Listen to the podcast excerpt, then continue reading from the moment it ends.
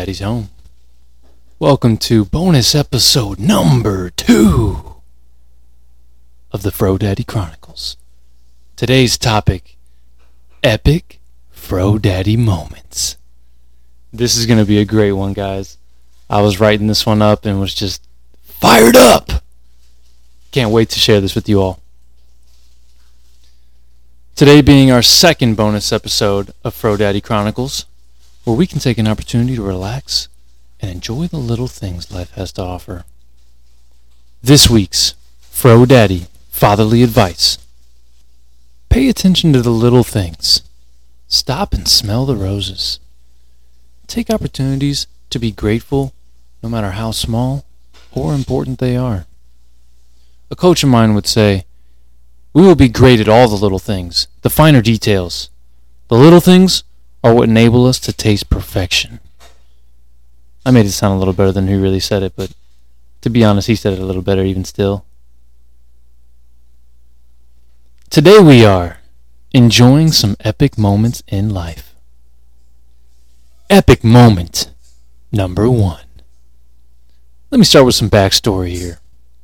My hometown, every summer, has a homecoming celebration. You may have an idea of what that looks like in your mind. We'll try again. We're talking the ultimate mashup of carnival meets beer tents, meets small town. I know every single person here. Holy crap, I'm about to lose my voice. Oh, let me just squeeze right under the radar here.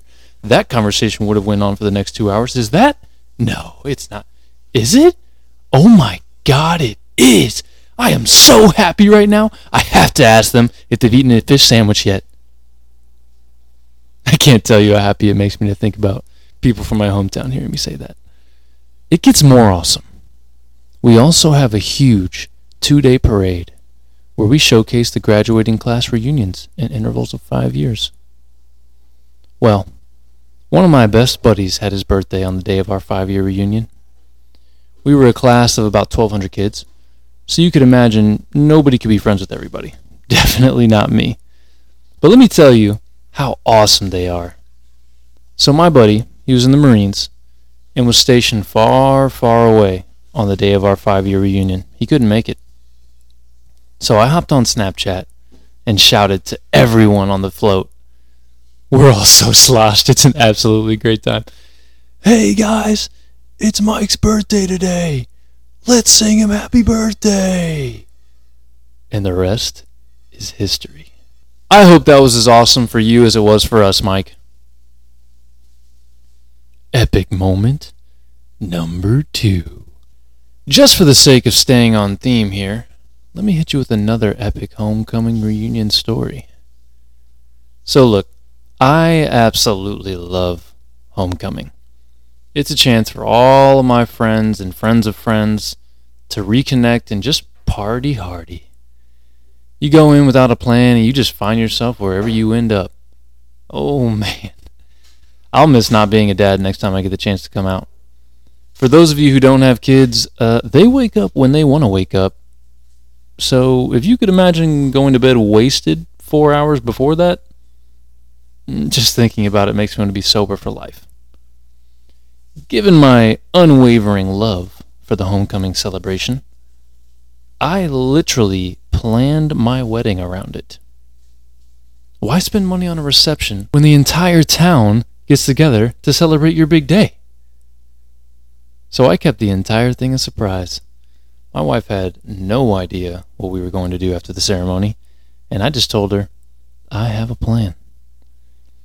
How many people do you know from another country that have been in a parade?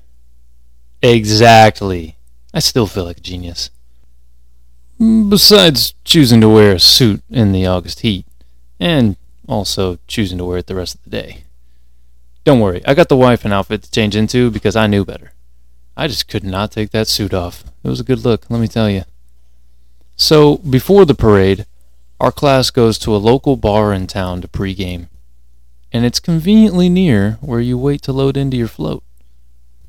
At least you think that before you're there, and then you realize you have to walk fifteen miles after getting litty titty. We barely made it in time from the reception. But we made it nonetheless. Little did we know, my friends had a surprise for us. We arrive at the pregame, and once we get upstairs to the private party, the entire building erupts with applause and praise. It was a super special way to introduce my wife to the hometown. Thanks, everybody. That was a beautiful and humbling moment for me. I really appreciate you guys. Epic moment number three. So we can complete the Trinity, you know I had to throw in a third epic story. This one is pretty legendary. So I had a partner in crime all those years grinding at university. My boy Jack. Jack was the type of dude you gathered around the campfire to tell stories about. The most unique person anyone had ever met. The type of guy who would catch rattlesnakes, extract their poison, and put it on knives. A guy who called the cinnamon challenge the cinnamon snack.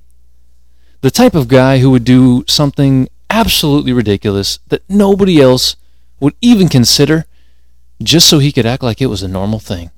That's right, buddy, I'm on to you.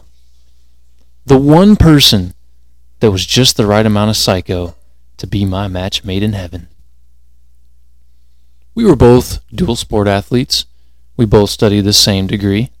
One of us was an absolute genius and came into his freshman year taking third-year level mathematics. Yes, this is why I know how to do higher-level math, even though my transcript would beg to differ, and how I was able to excel at higher-level engineering courses. We would study and do homework for hours. I wouldn't be anywhere close to who I'd become without this guy.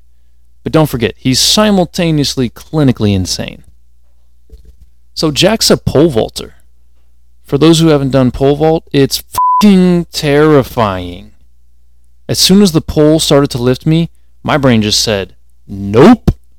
And I would impulsively just let go of the pole. I just, I did not have the kahunas. Ex-girlfriends are like, that's not all you didn't have, Fro Daddy. Look, this isn't even about me, okay? Fortunately for Jack, he's a madman. Unfortunately for Jack, a stubborn madman. He vaulted on the same size pole basically his entire veteran career. He might go on a stiffer pole, but never a longer one. And who could blame him? I mean, these things are twelve, fourteen, sixteen plus foot long. We're talking about a sprinting Kamehameha to spirit bomb into a metal box in the ground, wielding a pole three times as tall as you. Until one day, at his last track meet of his college career, at the Great Lakes Valley Conference track meet, I think it was Southern Baptist University, if my memory serves, there was a sick raised runway that they wheel into the middle of the entire field, so it's just an absolute display. So sick. But before we talk about that fateful day, let's give you guys the full picture. Our team was an absolute menace in the field events. Like, we would score one hundred points on the first day of the two-day meet because we were just so dominant. I'm realizing saying that that most of you have never participated in track, and that means nothing to you. A winning team scores like one hundred fifty points. So we scored two-thirds of all the points on the first day.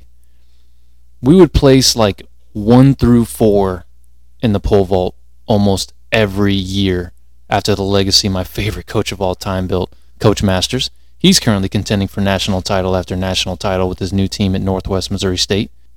He's got it figured out. This year was different. The pole vault was scheduled on the second day.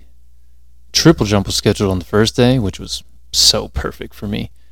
I get first place that night. The team is positioned very nicely to win a back-to-back championship. Jack and I pop outside for a little celebrating. The kind of celebrating you can't do in a hotel room, but still the kind of celebrating you do the night before you pole vault over a building. Some of you know what I'm talking about. We have one of our many deep conversations about how it all culminates to this very moment. Every hour we spent in workouts, every mental rep we took while sitting on the toilet, Every hour of film we studied, every calorie counted, it all came down to tomorrow for Jack. You see, Jack was nowhere close to his potential. He just never crushed it like we both knew he was destined to do.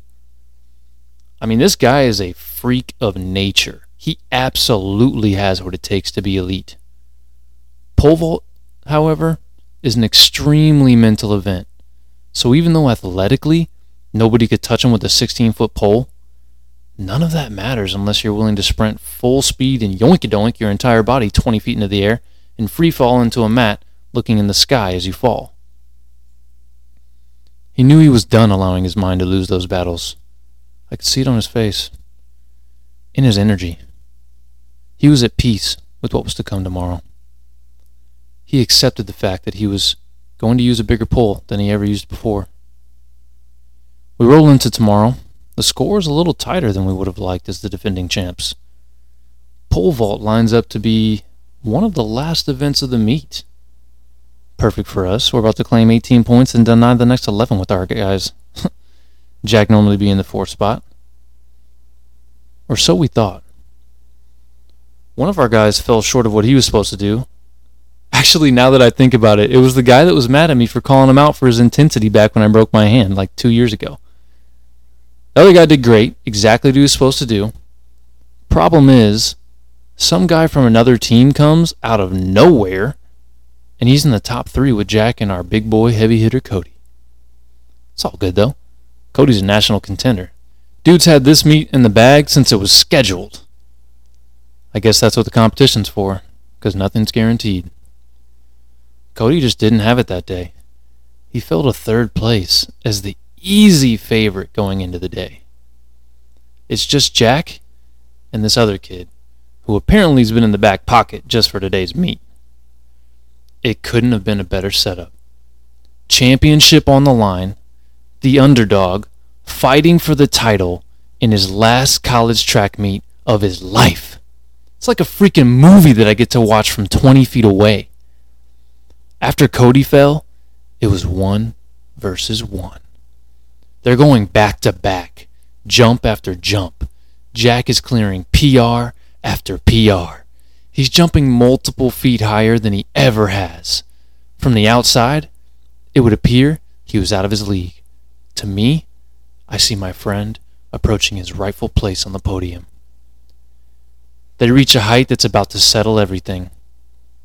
His opponent goes to clear the height that would propel the successor to a gold medal, only to fall short a third time.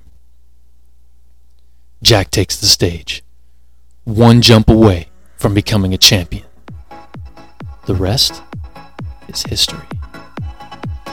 The dynamic duo is headed home with hardware and secured our team another championship.